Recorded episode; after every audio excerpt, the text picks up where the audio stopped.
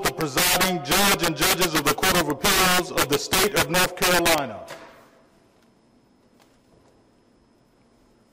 Oh yes, oh yes, oh yes, the Court of Appeals is now in session. God save the state and this honorable court.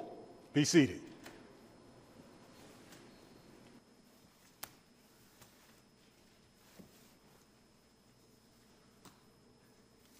Good afternoon. Good afternoon.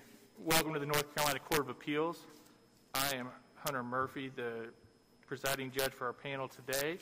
Joining me um, to my right is Judge Allegra Collins, and to my left is Judge Jeff Carpenter.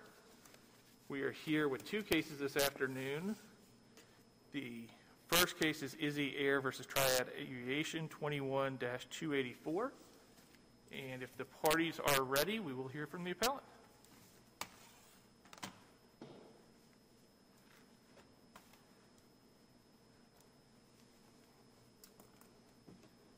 Good afternoon, judges. Hope all are well. I'm James Kraus. I'm here representing uh, Izzy Air and the individual plaintiffs. Uh, There is a lot to cover. I will move as expeditiously as I can, and I'm told I need to tell you that I reserve five minutes for rebuttal. Thank you, sir. Thank you. I think it's important to start out with remembering why we're here on appeal. We are not here to decide the merits of the case. We're not here to decide whether plaintiff has, will succeed at trial. We are here to succeed, to ask whether plaintiff has a right to trial, uh, not to determine on the merits. As you're aware, the court reviews the motion to dismiss de novo and construes the complaint liberally. Allegations in the complaint are taken as true.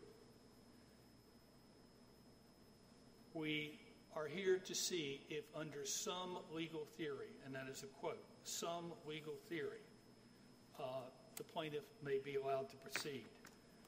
The court should not have dismissed the case unless it is cer- a certainty that no relief can be had under any construction of the allegations in the complaint. This case does not sound in contract or tort specifically. It is a Deceptive Trade Practices Act brought under that statute in North Carolina. This case is based upon not the engine failure itself, as defendant claims. This is not purely an aircraft accident case. I've litigated probably over 300 aircraft accident cases, and this is not a pure tort aircraft accident case. This case is based upon the unethical, irresponsible, and deceitful acts by a de- North Carolina defendant who consistently and to this day refused to honor the terms of its warranty. Its engine failed less than two hours after it overhauled it. It certified it under its representative status as a Federal Aviation Administration repair station. Despite all that and the risk of life, which was only prevented by an exceptionally skillful pilot being able to land the, the plane without an engine. Despite all that, this defendant, and being notified properly, refuses to this day to honor its warranty or even to discuss the terms of its warranty. Can you just point me to the record where it exactly is you said that they were notified correctly? Can you, can you give me a record cite as to where that actual notice is? It, it's in the, I, I don't have it in front of me, but it's in the affidavit of, of the plaintiff Hugh Tuttle, where he says his lawyer notified the defendant within days or a few weeks of the failure. Subsequent to that, they were, the defendant was notified by representatives of the federal government investigating. That is also in my, in my affidavit and the plaintiff's affidavit, plaintiff Hugh Tuttle's affidavit. They were also notified by the Hull insurance carrier for Izzy Air about a year later. They were also notified when I sent representation letters not only to Triad Aviation, but also to the, the magneto manufacturer. This engine would fail because of a magneto problem. It's our contention that the magnetos were not installed correctly and, and worked loose. I sent a representation letter to um, Jeff Kelly of Kelly Aerospace. He responded immediately to me, and he also, because the magnetos had inspected his facility, he responded immediately and also told me that he called the president of Triangle, or Triad Aviation, to inform him that he had gotten a letter and to ask uh, uh, the owner of Triad whether he had received a similar letter, which apparently he had, but I didn't know it at the time. The other thing that's important is that the owner of Triad, when he was informed by one of the people who informed him, I think it might have been the Hull Insurance Carrier's representative, said he had gotten no formal notice of claim. Under the terms of his warranty, there is no formal notice of claim required. There's not even a definition of a formal notice of claim. It merely says that Triad needs to be informed of the failure via telephone call, which was done, or via letter. And importantly, the telephone call by the plaintiff's counsel requested a copy of the warranty, which was then sent by the president of Triad to the plaintiff. He did not have a copy of the warranty at that point. That is an acknowledgement by Triad that a claim had been made because they supplied the warranty that was requested. Let me ask a procedure um, question. You know, we're here on a 12b6 motion in, in order, is how um, at least the, the motion was designated in the order it's designated. You're referring us to, to many things outside of four corners of, of the complaint or even the answer. Was this hearing transformed into a summary judgment hearing? Not that I know of, but I believe that the, the extraneous, as you might call them, documents go to the defense of the motion to dismiss. We think the complaint stands on itself. There's plenty of allegations in the complaint regarding the Deceptive Trade Practices Act and the ongoing failure of the defendant to comply with, with its requirements under its, its warranty. So we believe it's set forth in the complaint. The complaint seems to set forth uh, allegations based in general negligence, tort, and also allegations based in contract, i.e., breach of warranty. It's pretty rare. I don't know that I've ever seen a standalone unfair and deceptive trade practices with nothing more as far as a uh, cause of action being pled. Um, why is this not a general negligence case or a breach of warranty case? You only ask for the remedy under uh, unfair and deceptive trade practices. The me see if I can answer your question, Judge. Um, the basis of the complaint does start with an engine failure and sloppy overhaul. There's no question about that. But that is not the basis of this complaint, although the facts are alleged that allege that to start the process. But the allegations in the complaint mention the, the, the under Deceptive Trade Practices Act count, mention the count, mention the ongoing uh, lack of responsiveness by the defendant to legitimate claims under the warranty. But it's not a warranty claim per se. It arises out of the failure to honor the warranty. But we never discuss the elements of the warranty claim, what was done, what was not done. The, the substance of the warranty claim it was never discussed between us and the defendant, nor the defendant's counsel, nor the defendant's insurance representative. What we are here for is because repeatedly it refused to, eat the defendant even refused to discuss the terms of the warranty, and therefore making the warranty, in our view, fraudulent, illusory. So this defendant is producing a warranty on its work that it never intends to honor. That's the nature that's at the Trade Practice Act claim. Let me let me dig into that a little bit and, and basically explain to you why I asked the question. Okay. If it's based in tort, the crash took place in South Carolina. If it's based in warranty, there's a forum selection clause in the contract. But you're telling me it's, it's really based in neither. I didn't draft the Deceptive Trade Practices Act, but it is a hybrid. It is neither tort nor contract.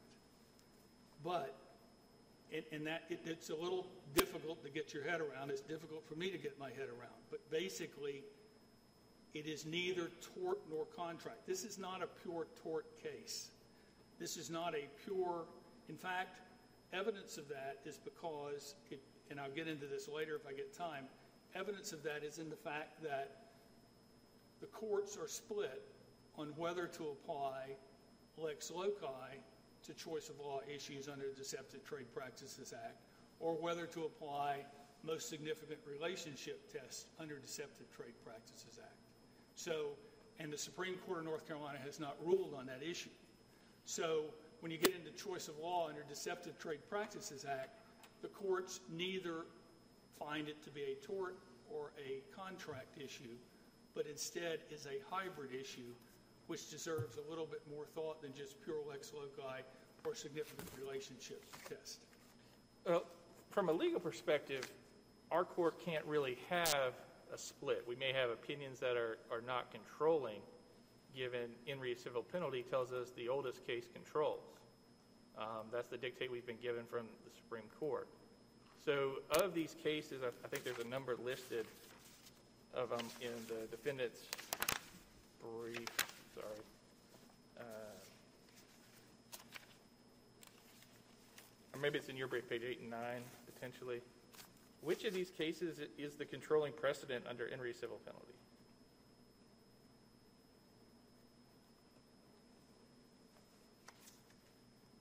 I'm not sure that any one case is controlling to uh, answer you uh, honestly on that, Judge. Um, let me see if I can get to my notes.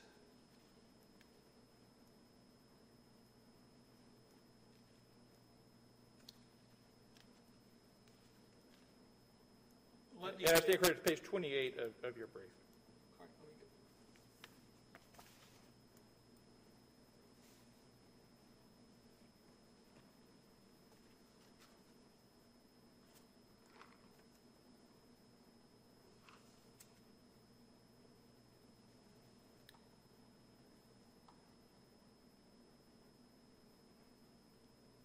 Here, it is important, I- don't, I don't know if I can answer the court's question specifically, because there's a split of authority, and it depends on whether you look at this as a business case where the last act occurred that harmed the business or the tort is ongoing, uh, where the last act occurred. Defendant would want the court to believe that the last act that occurred giving rise to this case is a crash. That's not true. Under Deceptive Trade Practices Act case, these acts are ongoing and the acts are in North Carolina.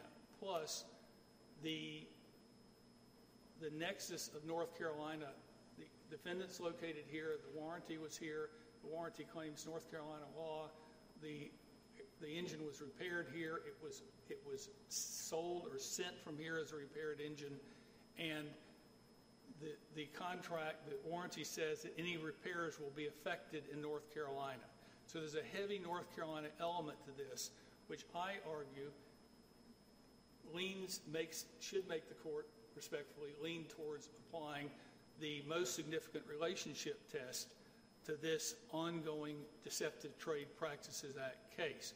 It is not a simple tort case. The crash occurred in North Carolina and everything flows from that. I'm well familiar with Lex Loci in North Carolina. Crash occurred in South Carolina, right? Sorry? Crash occurred in South Carolina, I'm sorry, did I miss, did I misspeak? Yeah, South Carolina. But I'm willing to say it occurred, no, it, no, it occurred in South Carolina. That's certainly, and the plaintiffs are South Carolina residents. We're not disputing that. But again, this is not a simple airplane crash case. It is, it is the ongoing, I know I'm repeating myself, it's the ongoing acts from a North Carolina defendant in North Carolina that continue to cause harm. So the last rise giving, the last event giving rise to this claim has still not occurred. They're still occurring in North Carolina. They're still refusing to, to honor the warranty which they agreed to do under North Carolina law. And it makes no sense to say we're going to apply North Carolina law in our contract or in our warranty, and then say, oh, now that you've alleged uh, Deceptive Trade Practices Act, let's look at South Carolina law, which was net, when, in all the motions to dismiss that were filed, and in all the discussions I had with opposing counsel, South Carolina law was never mentioned. It's only been mentioned now that the four-year statute proposed, uh, four-year statute of limitations under the North Carolina Deceptive Trade Practices Act has come into play. But it, but isn't it, isn't it applying North Carolina law to actually apply the law that sends us down to South Carolina? I anticipated your question. All right? Yes, it is applying North Carolina law to apply South Carolina law, but that surely could not have been the intention of the defendant when it put the, we want to apply North Carolina law to our warranty claims. Because Triad repairs engines, as far as I know, from all over the country, especially from many states. Why would it be willing to say, we're going to apply North Carolina law to apply whatever law we, we want that's out there? Under Lex Loci, that would create a nightmare of Triad having to wrestle with different states' laws. Triad, when it put that in its contract or its warranty, clearly intended to have one law to apply to all of its engine overhauls that it sent throughout the United States or wherever it sent them. So that is a Johnny come lately sort of argument that, oh, we're going to apply North Carolina law to apply South Carolina law. If South Carolina law had been more favorable, you would never have Triad saying we're going to apply South Carolina law under whatever choice of law regimen. But we might have you saying that. Sorry? But we might have you saying that. Well, you might. You might be saying that, but, but I am trying as best I can to navigate choice of law issues in the, uh, in this case, under the Deceptive Trade Practices Act. And I would be remiss if I didn't mention the legislative act that occurred after, after uh, Triad put the choice of law provision in its warranty that says, retroactively and pro- prospectively, that the parties to a business contract, and Izzy Air is a business and Triad is a business, and this goes to your point, Judge, about it being a, a contractual nexus here.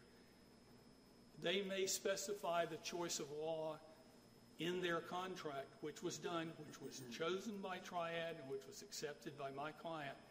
They may select the choice of law to apply to their business transaction. And this is a business transaction. Izzy Air is a business. That was done, so that choice of law should not be disturbed by the courts or by this. In fact, it, the, the, the, the statute says, let me just go to that specifically. The parties, the business contract or the transaction is subject to the business contract, whether it bears a reasonable relation to this state and the provision in the business contract is contrary to the fundamental policy of the jurisdiction whose law would apply in the absence of the party's choice of North Carolina law.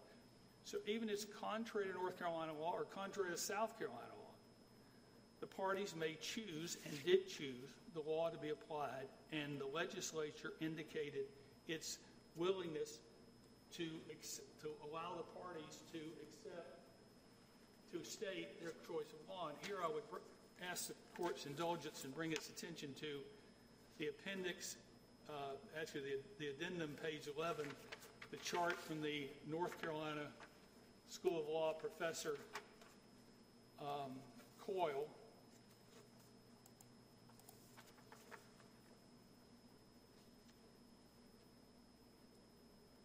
This section, section 1G, requires North Carolina courts to enforce the choice of law provisions selecting North Carolina law. What are you reading from there? That is from his article, which is part of the addendum. Choice of Laws in North Carolina, Professor John Coyle, October 2019. It's part of the addendum. I could find no case interpreting this statute uh, despite looking for it, but So is it your contention that that, that act then negates the borrowing statute? Yeah, Oh, yes. So it com- completely negates it even where a cause of action arose out of this state? Your Honor, that's what I've been trying to say. The cause of action that we're suing on did not arise. So that's my question. Is it, are you arguing that this borrowing statute simply doesn't apply because the cause of action didn't arise out of the state? Or that the act actually just negates it? So even if the cause of action arose out of the state, this borrowing statute still doesn't apply? If I understand Your Honor's question, I believe that this statute negates any application of any other law once, the- once the parties agree that North Carolina law should apply. And again, it's nonsensical to say that North Carolina law will apply in order to apply South Carolina law. And there's a portion of my brief, uh, I still have a little time left, a portion of my brief that talks about South Carolina law. Even under South Carolina law, its Deceptive Trade Practices Act, I think it's called SCUPTA, has several things that are important for this court to decide. So it's not a simple matter of just going to South Carolina and applying its statute of limitations. Um, Let me just get to that portion of my notes.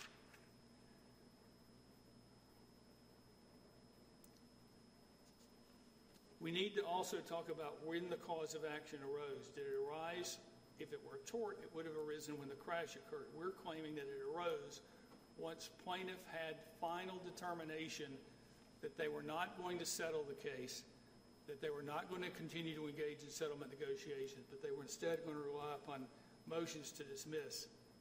So instead of making good on their, they weren't promises, but their, their uh, inquiries regarding damages and uh, liability, they chose the motion to dismiss. And in South Carolina, the ongoing violations, South Carolina recognizes that ongoing violations are at the core of, North, of, of plaintiff's claims. In South Carolina, uh, Scoop itself contemplates that an unlawful act or practice may result in multiple violations which cause the statute of limitations to run. And it runs anew with each violation. It also recognizes collateral estoppel where delay was induced by the conduct. Importantly, this may consist of express representations that the claim will be settled without litigation or representations that suggest a lawsuit is not necessary. That was made by uh, Star Aviation's representative saying, we need an extension of time to answer in hopes that we can resolve this matter without basically hiring counsel. So we were continuously led to believe that there would be, uh, there were implications, that there, that there would be um, uh, negotiations regarding uh, settlement. In fact, even after motions to dismiss were filed, counsel for defendant continued to ask for um, damages information and complained that when I complained that, you, that they had never made a settlement offer, she said, Well, you never sent me damages information. And I responded to her, We sent you damages information to your insurance representative over a year ago.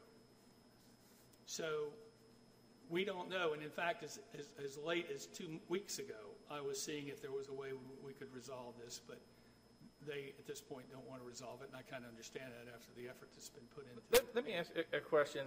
Assuming we agree with your interpretation of 1G in general, I guess I see your complaint as bringing kind of two sets of unfair and deceptive trade practices.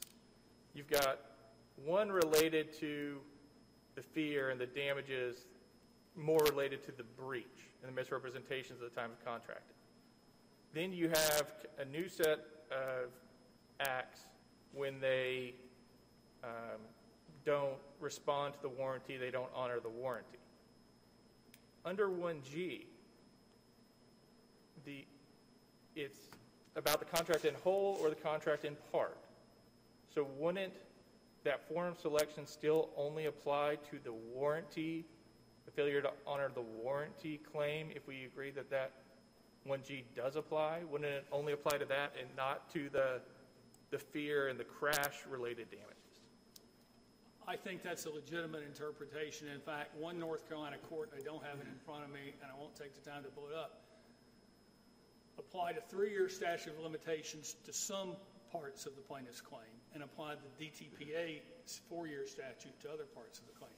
So you could bifurcate the claims, uh, and I think that would be a legitimate exercise of uh, judicial discretion.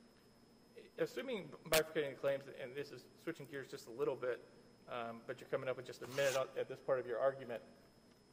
The, the warranty issue to me seems to be controlled, rightly or wrongly, by Mitchell versus Linville, which is raised in the defendant's brief. It was raised by the defendant at the arguments on the motion below. Up till now, I still have never seen plaintiff respond to Mitchell versus um, Linville in any argument below, in the brief here. What is the response to Mitchell versus Linville regarding that there has to be uh, substantial aggravating circumstances to proceed on a warranty claim under UDTP? If, if this were a pure warranty claim, I think that would be an issue, but it's not a pure warranty claim. It's a Deceptive Trade Practices Act claim. It is related to a warranty, but it could be related to breach of contract. It could be related to a tort of fraudulent misrepresentation. It could be related to mistake. It could be related to any number of things. But, it- but the Deceptive Trade Practices Act is a broad statute. It does not need a warranty necessarily alone. It, as I said, it could be fraudulent misrepresentation. It could be all kinds of tort general areas. But I do not dispute that the warranty claim was the start of this and the failure of the engine was the start of this whole process. But that, we have to think about whether we want North Carolina corporations. This is more an equity argument. But do you want North Carolina corporations to say, we're going to give you a warranty, but if the product that we warrant fails, we're not going to honor our warranty. We will only honor, despite your complying with the provisions of the warranty in notification, despite you doing nothing to obviate or cancel the warranty. But we are going to only agree to let you enforce the terms of the warranty if you file a lawsuit. I don't think we want North Carolina corporations to operate under that. I don't think we want North Carolina corporations to be allowed to say, here's our warranty, you can trust us until you need to enforce it, and at that point, we're not going to listen to you, we're not going to respond to you, we're simply going to say, file a suit and we'll see what happens. Do, do you agree or, or disagree that there's not any substantial aggravating circumstances alleged in the complaint, however, as described by Mitchell versus Linville? Uh, I'm not sure I can't agree because I'm not familiar with that case, Your Honor. Agree or disagree, I'm sorry. Thank you. Any other questions? At this point? No. Good. Thank you. I'm into my you. rebuttal. You are, you'll have about three minutes left. Thank you, Your Honor, Thanks, I sir. appreciate it. We'll hear from the appellee when you have a moment. Don't rush.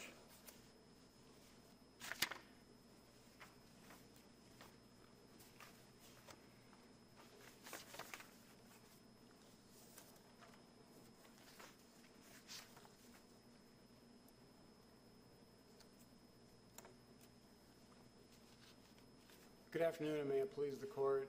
Uh, Stephen Bader from Cranfill Sumner here in Raleigh on behalf of the defendant appellee Triad Aviation. The plaintiff's complaint is time barred on its face under North Carolina's borrowing statute. The trial court's dismissal of the complaint for failure to state a claim upon which relief should be granted should therefore be dismissed. Now, there's three criteria that we all agree trigger application of the borrowing statute. First are the plaintiffs non-residents of North Carolina. That is agreed in this case. Second, is the complaint alleged barred by the jurisdiction where the claim arose?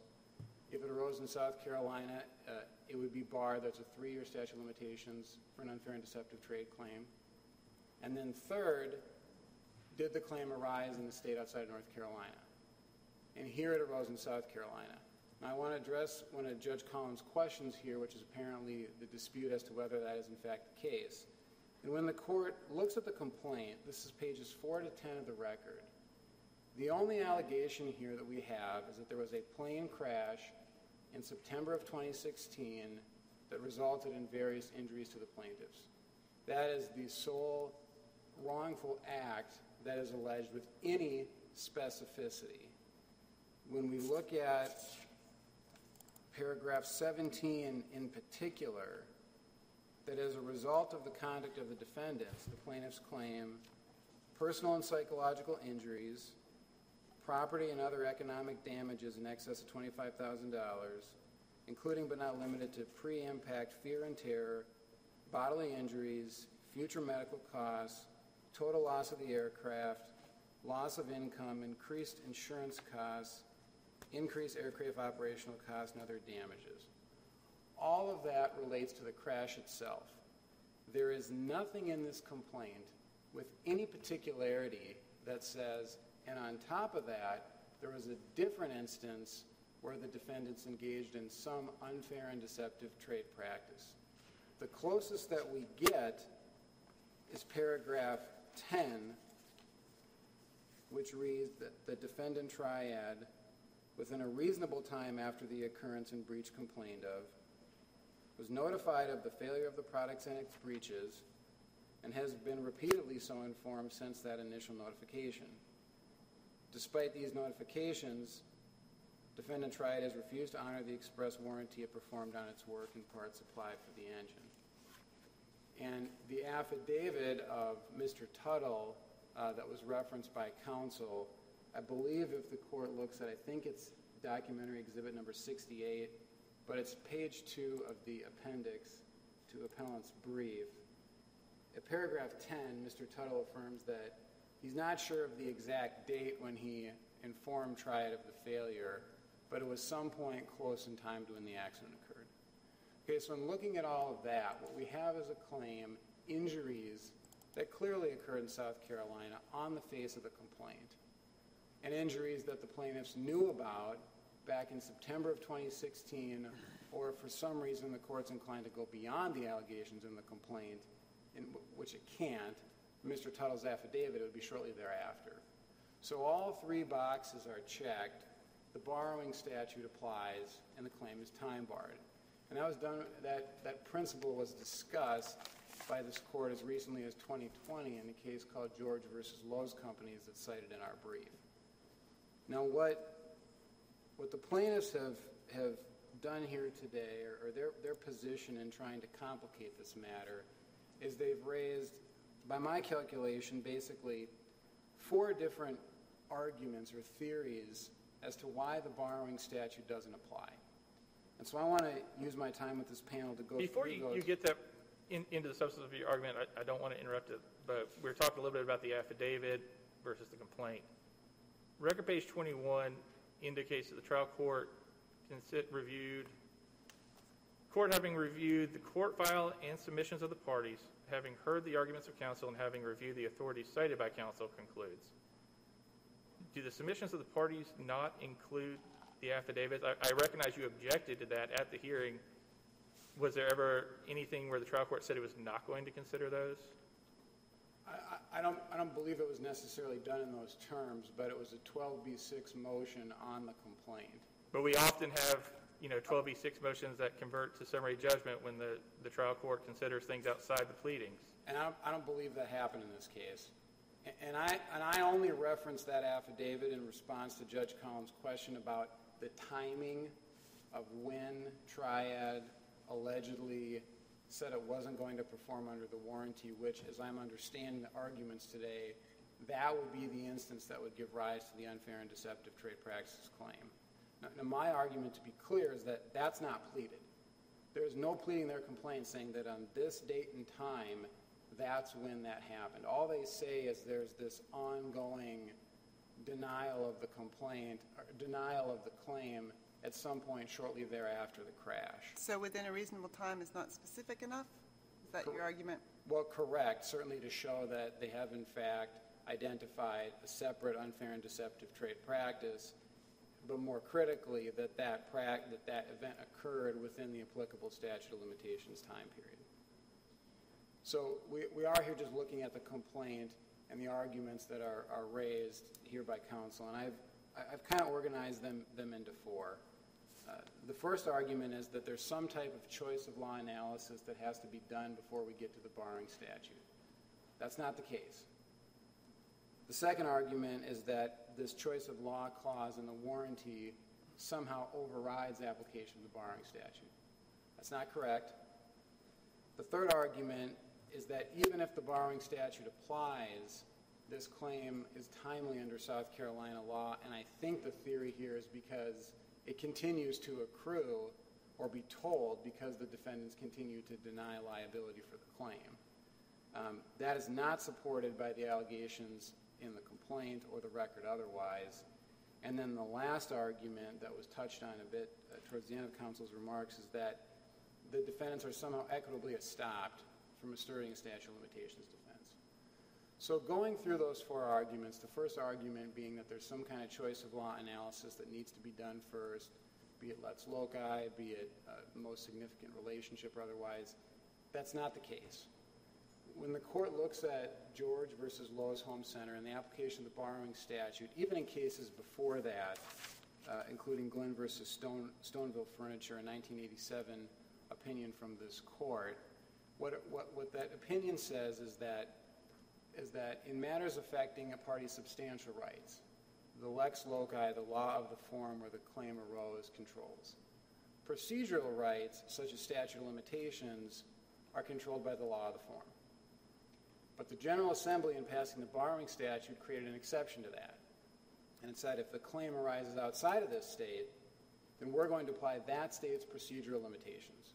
That is the, that is the full extent of the consideration that's required the, before the borrowing statute applies, which on the pleaded allegations here, uh, all three elements are satisfied.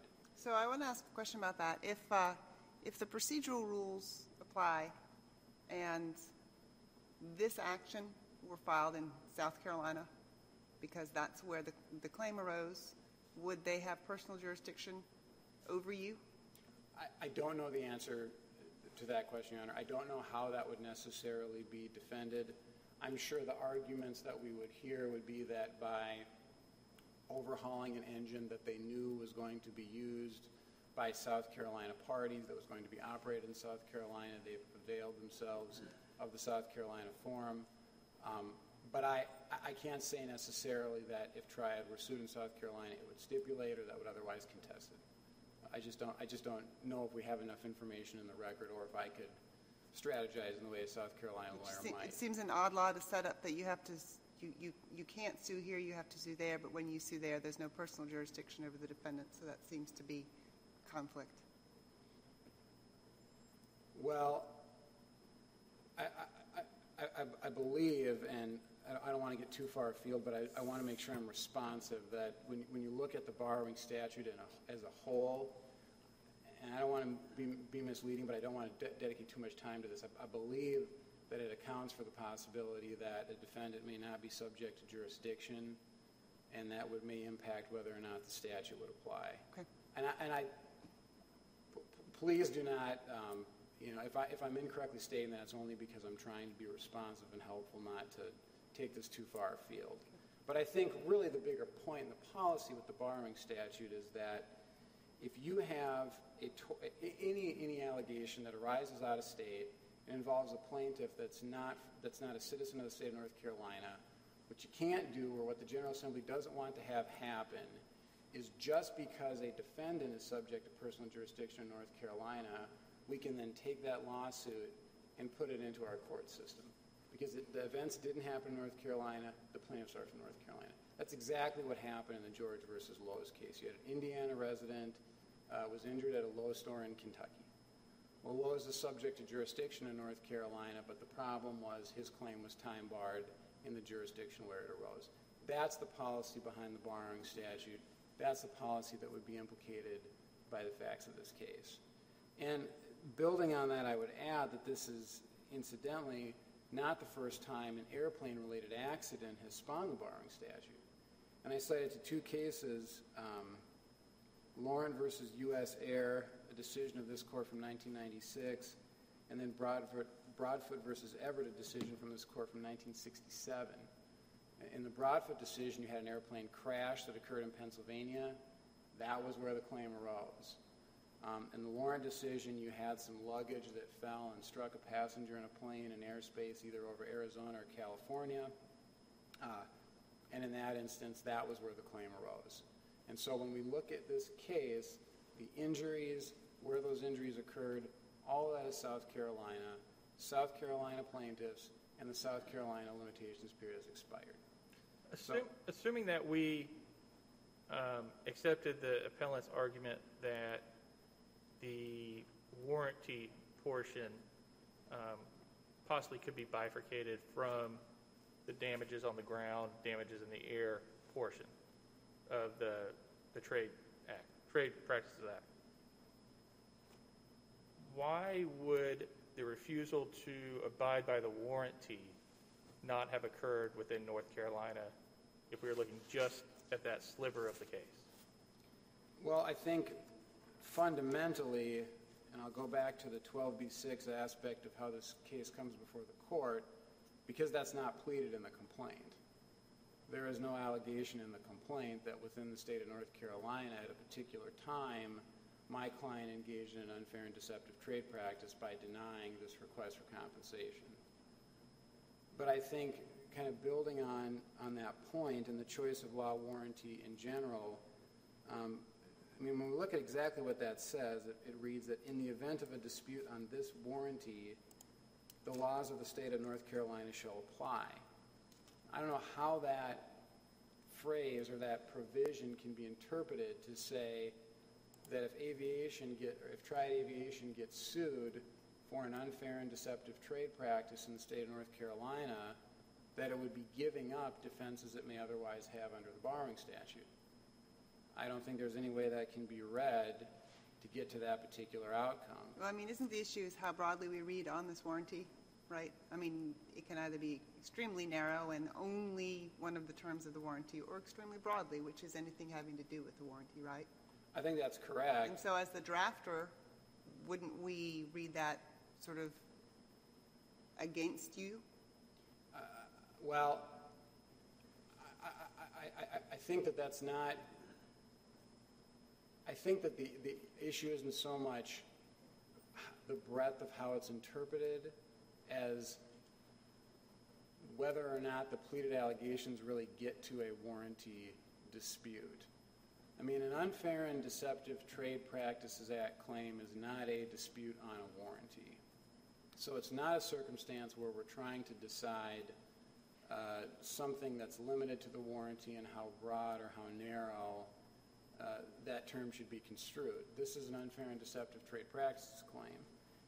Uh, And, you know, I cited at least two cases in the briefing, United Dominion uh, Industrial versus Overhead Door and the ICO Corporation versus Michelin Tire. And those are two cases where you had a business contract between parties that had some kind of a choice of law provision that says if we've got a disagreement here, that this particular law is going to apply. And ultimately, one of those parties was sued for an unfair and deceptive trade practice, and the other party said, well, this choice of law provision controls. And in both instances, the court says, no, it does not. That is a statutory cause of action. It's, it, it sounds in tort, it sounds in contract, but it's based in statute. It arises out of statute. So it doesn't come from this private agreement between the parties, and it cannot be construed to dictate which statutory claims would, would otherwise apply.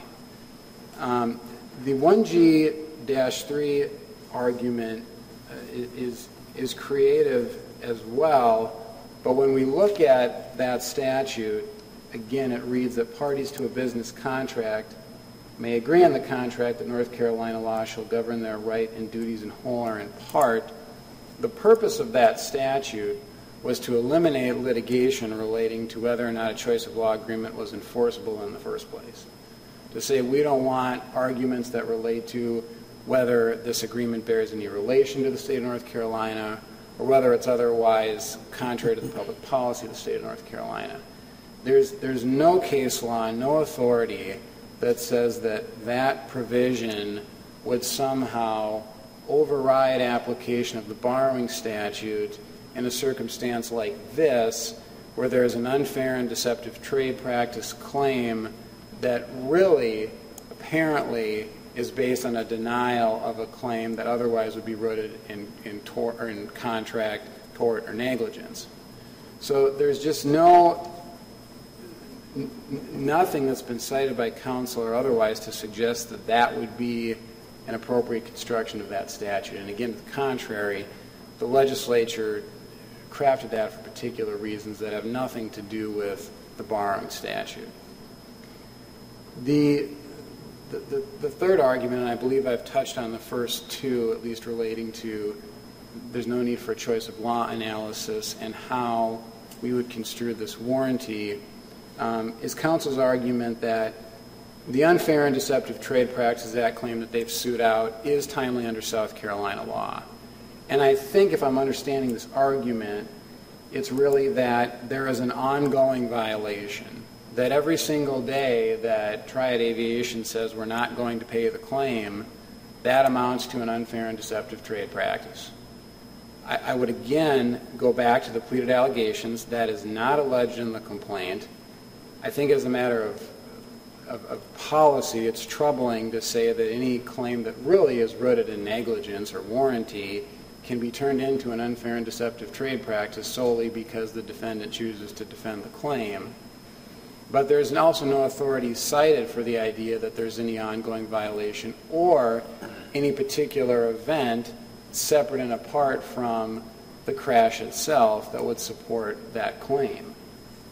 And there's the, the, the, the, authorities cited by counsel here, you know, this Ortho McNeil Janssen pharmaceutical case, the South Carolina case, that, that's a pharmaceutical labeling case where the South Carolina court is talking about ongoing violations because every time there is something that's contrary to that state's unfair and deceptive trade practicing act that is that is published with, with each or, or on, on each new label, that that would constitute a separate claim that's really nothing close to what's going on here. Did the South Carolina court limit that holding at all? It seems like a very global holding, and you know, if I were interpreting those words coming from the North Carolina Supreme Court, I would view that pretty globally.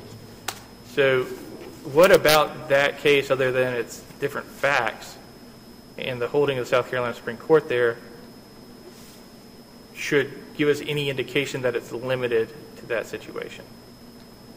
Well, I, I, I think really the, the distinction, if I'm understanding your, your question, Judge Murphy, really, really gets to the facts. And that is apparently the example given by the plaintiffs as to an ongoing unfair and deceptive trade practice under South Carolina law. And my, my, my point in distinguishing it is that labeling a pharmaceutical bottle and putting it out uh, for sale in such a way that would be contrary to the statute, each time you label it, it's not a stretch to say, well, that is, each independent act is a different violation of the statute. But to just say, will you pay the claim? No, we won't. That every single day that the defendant says, and we continue to maintain our denial, that that is a separate unfair and deceptive trade practice has no support that I'm aware of in any case law in this state or in South Carolina uh, which would apply given the application of the borrowing statute here. So is the difference in, in the South Carolina case, in the pharmaceutical case, an actual positive action versus a failure to act or respond? Is, is where a line can be drawn? I, I, I, think that's I think that's a fair characterization of it. I mean, it's the, the I mean, again, the only allegation here, and I'm, I'm I'm hesitant to even go this far because I want to make sure I don't deviate from what's alleged in the complaint, which is just that Triad Aviation was made aware of it and didn't compensate the plaintiffs. That's the sole allegation. There isn't any continuing affirmative act of any kind that's going on, which would be distinct, Judge Murphy, to your point, from what's going on in that South Carolina opinion. Can you point me to somewhere in the record where um, you affirmatively deny the claim? This is not this is not a, a warranty claim, and we will not fix or pay? Um, I- I'm not certain I can. Isn't that part of the problem? Uh, Well, I don't think it's part of our problem. I mean, what, what they have pleaded here is really a negligence, breach of warranty claim in their complaint. They say in September of 2016, there's an airplane crash. we sustained injury. They plead that at some point in time, they asked, at some point in time, not specific, they say that we denied that. And their response to us, from our perspective, at least in the record, was the 12B6 motion to dismiss. And when I read this, it just says defendant Triad has refused to honor the express warranty. So refused to honor, it seems like, to me, that could be read that has, has, you have not affirmatively said, we won't fix it. You just have strung them along continuously, and that's the ongoing harm. There's never any definitive, we won't, we won't fix it or pay for it. So there was never a time when it was, I guess, ripe to sue on it or realize that these negotiations were going nowhere. I, I don't think that that is pleaded with sufficient particularity in the complaint to arrive at that conclusion. I, I, I understand Your Honor's um, question and sort of framing it in the form of- that the plaintiffs may, may argue, but I don't think that that is what they have really said here. I just want to make sure I'm looking at this correctly. Well, and I, let, let me build on that point by kind of getting to the last argument, and it goes to counsel's argument that equitable estoppel should apply. I think if that were in fact the plaintiff's theory in this case, then they would need to plead with some specificity that because, because Triad Aviation refused to honor the warranty, they took actions that were detrimental to themselves, being not bringing this lawsuit on time, waiting to sue, other things of that nature. They don't allege anything like that in the complaint. Again, they allege this accident occurred, the damages happened immediately, and then this generic allegation in paragraph 10 of their complaint that we knew about it and apparently didn't honor the warranty. What rule of civil procedure would allow them to include that in their complaint regarding a response to defense? Even with contributory negligence, you have to have the contributory negligence pled by the defendant before you file a pleading regarding last clear chance. I, I just don't see anything in our, our rules of civil procedure that would say you need to anticipate an affirmative defense that may or may not be filed by your adversary when they can waive statute limitations. So kind of point me there, because that's one part of your brief that I, I, I was not fully comprehending. So kind of explain that to me a little bit more. Uh, I, th- I think that goes so- sort of two different ways. I think there's the, the first question would, would really be if, in fact, the theory here is that is, as Judge Collins pointed out, that we strung them along, that we somehow didn't do what we were supposed to, and that that is, in fact, the unfair and deceptive trade practice, and that that occurred on a particular date and time, and that that date and time is within the statute of limitations, they are free to plead that. And they need to plead that to adequately state a claim for relief. I, I don't necessarily disagree that as it pertains to the equitable estoppel argument, they wouldn't need to, to plead and anticipate that. But I'm, I'm talking about to some extent different things. I think my first point is they haven't stated a claim for relief here because they haven't said this is, this is when this particular act occurred that constitutes an unfair and deceptive trade practice. That's within the statute of limitations. They've given us this more generic reference. But they've also raised this idea that equitable estoppel would otherwise prevent uh, Triad from, from seeking application of the borrowing statute here. And I want to just touch briefly on what was submitted that would again go beyond the, the allegations in the complaint to try to support this. And I want to start by going right to one of Judge Carpenter's questions here, which was, why wasn't this sued out in negligence, contract, or warranty? And I think the answer to that question that's demonstrated by their submissions is because it was time barred. I mean, the first thing that happened here is on September 9th, j- just for some context, September 30th of 2016 is the airplane crash. That's the airplane crash that's the subject of this lawsuit. So within three years, on September 9th of 2019, the complaint is filed. And it alleges negligence, breach of contract, breach of warranty, all three plaintiffs suing the wrong defendant, suing a triad, engine services and parts, not triad aviation. Now, for reasons that aren't in the record and that are beyond, certainly beyond our knowledge, there was no decision made to try to amend the complaint to correct the misnomer. Instead, the complaint was voluntarily dismissed within, on, on November 25th of 2019, so within a couple months. Now, within one year of that, on June 15th of 2020, the complaint was filed again. It was a, a breach of warranties, an unfair and deceptive trade practice claim brought just by Izzy Air, not against the party that had previously been sued, but now against Triad Aviation. Now, in the interim, counsel's correct. He's having, he's discussing this case. He's trying to engage in settlement discussions, but nobody is doing anything to prevent him from starting a lawsuit or telling him that they'll agree to toll or that he doesn't otherwise need to protect his client's actions. He's in fact starting lawsuits. And then he's dismissing them and then he's refiling them under different theories with different parties.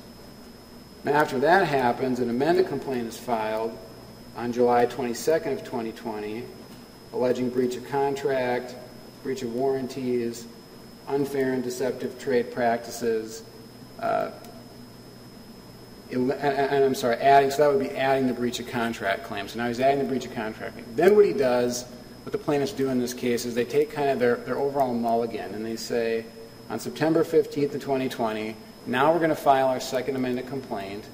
Now we've got these three plaintiffs directly against Triad Aviation, the one count of unfair and deceptive trade practices, the idea presumably being that that's still within four years of the plane crash, so we can use the four-year unfair and deceptive trade practices act statute to keep this claim alive.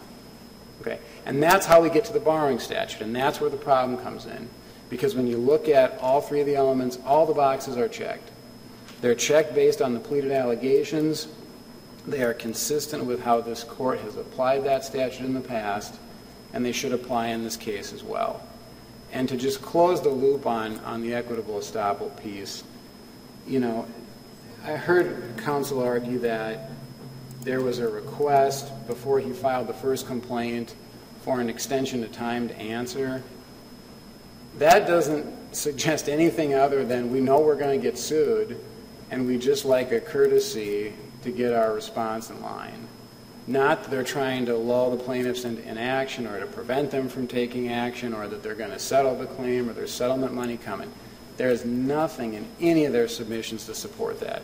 The only thing that, that it shows is that the defense was interested in gathering as much information as it could about the case, that would entertain any and all settlement offers, and when these complaints were filed or refiled one year later, that there was a belief that there was some limitations, problems with the complaint.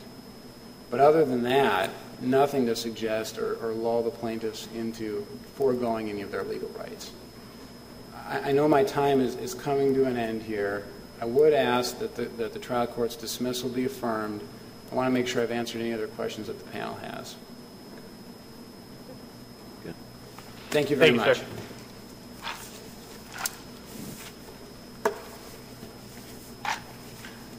Mr. Kraus?